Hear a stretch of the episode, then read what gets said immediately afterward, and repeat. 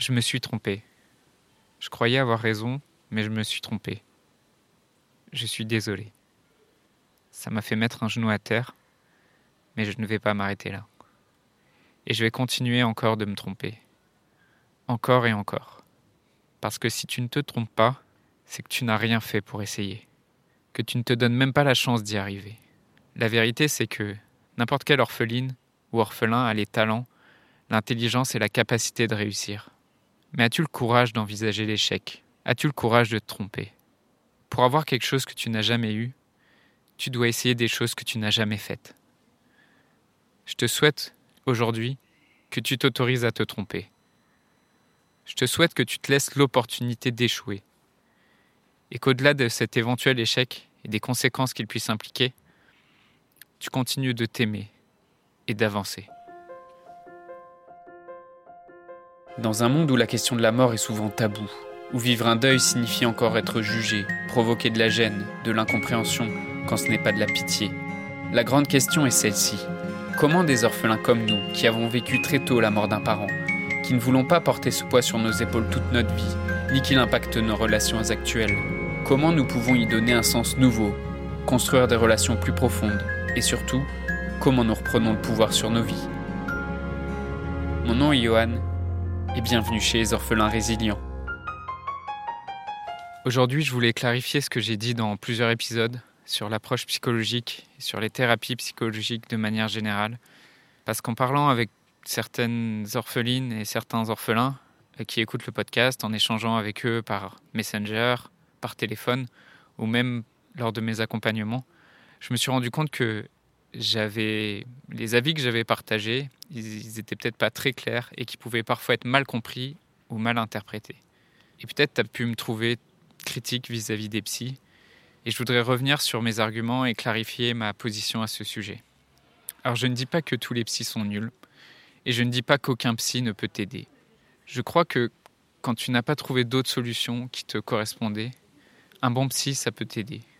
Je crois que si tu n'as personne d'autre à qui parler de ces questions, ça peut être une solution, au moins temporaire, pour t'apaiser. Mais le risque aussi, c'est que tu rencontres un mauvais psy. C'est que tu rencontres quelqu'un qui ne t'aide pas parce qu'il ne te comprend pas. Et que ça peut aussi te causer autant de torts, de nœuds dans la tête, de difficultés, de questions qu'un bon psy pourrait t'aider à défaire. Je crois qu'un mauvais psy ou un accompagnant, ou peu importe le mot que tu peux mettre sur la personne qui t'aide à cheminer, je crois qu'une telle personne peut aussi être très néfaste pour toi. Par exemple, j'ai parlé avec une orpheline au téléphone euh, dont le psy lui parlait de régler ses conflits familiaux alors que sa principale douleur, c'était la relation qu'elle avait avec sa mère décédée et que cette relation-là créait des tensions en elle. Ça, ça montre bien qu'il y avait un décalage, il y avait un problème de compréhension entre entre le psychologue et sa patiente. Et de la même façon, euh, un des psys que j'ai rencontré quand j'étais ado et avec qui on, a finalement parlé de réussite scolaire, alors que j'étais orphelin de ma mère et que le sujet sur lequel on a, travaillé, c'est la réussite scolaire, bah, ça montre bien qu'il y a quelque chose de complètement absurde, qu'il y a un problème de, de dialogue, d'écoute, d'empathie, et ça démontre bien l'incapacité de certains psys à simplement connecter avec empathie avec les personnes qui sont en face d'eux. Donc aujourd'hui, si j'avais à choisir soit un psy, soit une personne pour m'accompagner, je choisirais selon différents critères. Je te les partage aujourd'hui parce que c'est encore de cette façon que je choisis les personnes qui vont m'accompagner, que je choisis les personnes qui vont me coacher ou me former, parce que je continue toujours à me faire accompagner, parce que je suis convaincu que c'est un chemin sur lequel on a toujours à apprendre. Je continue à me faire accompagner sur les questions de développement personnel, sur les questions du couple, de l'amour, de la relation, du rapport à la mort et du deuil. Donc voilà comment je choisirais aujourd'hui une personne pour m'accompagner, que ce soit un psy, un accompagnant, un coach, un ami. Le premier critère, qui est pour moi le critère le plus important, je choisirais cette personne selon mon feeling. Je le choisirais selon mon intuition selon le sentiment que cette personne peut particulièrement m'aider, parce que je m'y sens plus connecté, parce que cette personne-là m'inspire. Et ça, je pense que c'est vraiment le critère le plus important de pas nécessairement chercher à avoir, des, à, avoir une raison logique et rationnelle à la personne avec qui tu veux connecter. Que cette personne-là, juste, euh, elle t'inspire, elle t'inspire confiance, elle te, motive et elle te donne envie d'avancer. Le deuxième critère que j'aurais pour choisir cette personne, je, je privilégierais une personne qui a une approche en psychologie positive. C'est-à-dire une approche qui n'est pas stigmatisante ou qui, ou qui ne vient pas poser un diagnostic sur toi. Parce que tu peux pas être mis dans une case, parce que tout ce que tu vis est normal, et même la souffrance, et même si tu la comprends pas encore aujourd'hui, c'est pas quelque chose de pathologique. Choisirais une personne aussi qui a une capacité d'écoute et une capacité d'empathie. Et c'est pour moi une, qualité essentielle et indispensable. Quelqu'un qui est capable de t'écouter vraiment et avec qui tu as le, le sentiment d'être compris et tu as le sentiment de connecter. Choisirais aussi une personne qui est spécialisée sur la question de la mort, sur la question de la fin de vie et sur le deuil. Parce qu'une personne qui prétendrait être douée dans tous les domaines de la psychologie et du développement personnel, et ça, il y en a, il y en a plein sur Internet et il y en a plein des personnes généralistes qui, prétendent être capables de régler tous les problèmes, qui prétendent être capables de le faire pour n'importe quelle personne dans toutes les situations, bah, moi je pense qu'une telle personne, c'est quelqu'un qui ment. Je pense qu'au contraire, un spécialiste, c'est une personne qui a creusé suffisamment dans une seule direction, qui a creusé dans cette direction en faisant des lectures, en suivant des formations, en faisant des rencontres. Et c'est impossible de creuser dans toutes les directions en même temps.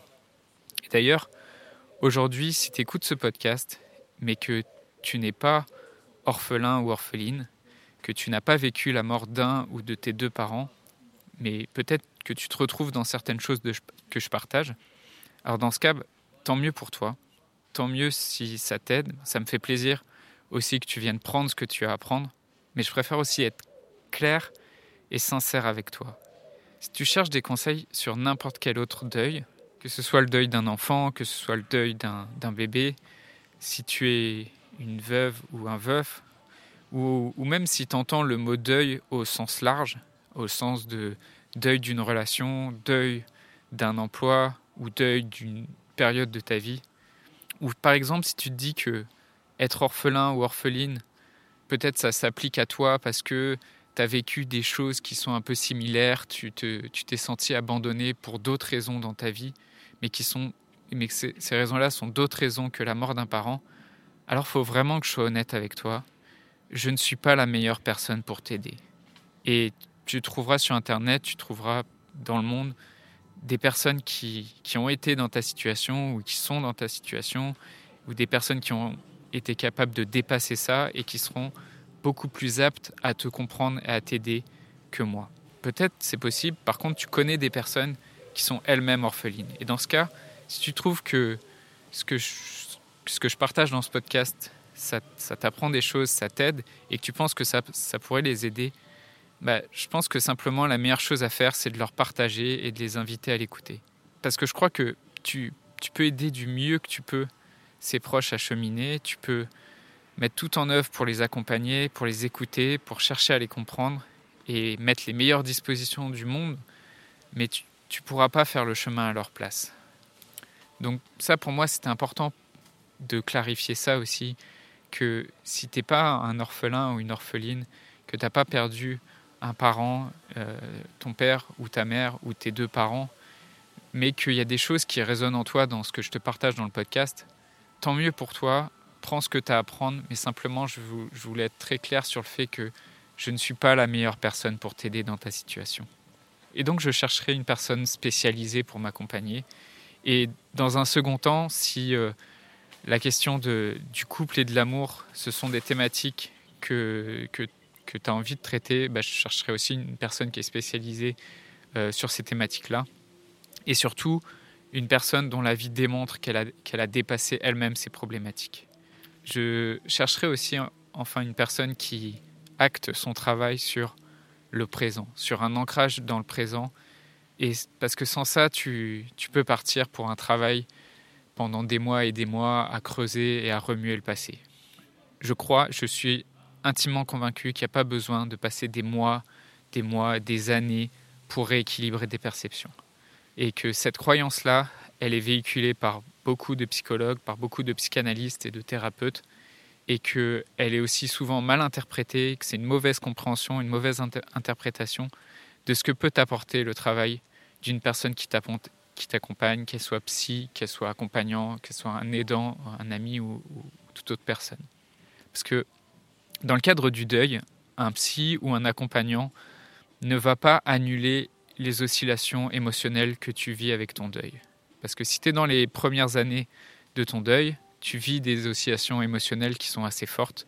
Tu vis de la tristesse, tu vis de la joie, et c'est des émotions qui peuvent être très intenses. Et si tu attends d'un accompagnant qui stoppe tes émotions, qui t'aide à retenir tes larmes ou, à arrêter, ou de pleurer, ben c'est quelque chose qu'il n'est pas capable de faire. Et ça, ça supposerait que la tristesse, c'est pas une émotion utile et qu'il faudrait la nier. Par contre, cette personne-là peut t'aider à faire sortir la charge émotionnelle, il peut t'aider à, comprendre où, sont tes conflits intérieurs. Et en t'aidant à faire sortir la charge émotionnelle, ça, ça t'apaise, ça, ça calme les oscillations, ça t'aide à les accepter. Cette croyance qu'il faut des années pour rééquilibrer tes perceptions est fausse. Elle est fausse parce que je l'ai expérimenté, je l'ai observé sur moi-même. Je l'ai observé aussi sur, sur, mon, sur mon grand frère et je l'ai observé sur des clients que j'accompagne. En fait, dénouer des fausses croyances, changer tes perceptions qui te font souffrir vis-à-vis de ton deuil, ça, ça prend pas des années. Ça, ça demande juste une prise de conscience. Ça demande juste un, un nouveau regard, de nouvelles perceptions sur ta situation. Et surtout, ce que ça demande, ça demande énormément d'empathie, une capacité de, de te comprendre et de t'écouter. Et ça va être un mot, ça va être une idée bien formulée, une idée qui est adaptée à, ta situation, qui peut aller dénouer un sac de nœuds que tu gardes enfoui en toi pendant des années. Et ça, c'est pas une question de temps. Ça, c'est juste une question de capacité à, à se connecter avec toi, à être dans l'empathie et dans l'amour. Il y a de nombreux travaux scientifiques qui démontrent ça notamment les travaux de, Boris Cyrulnik sur la résilience, qui démontrent le pouvoir de l'empathie, le pouvoir du contexte social et familial pour développer la résilience.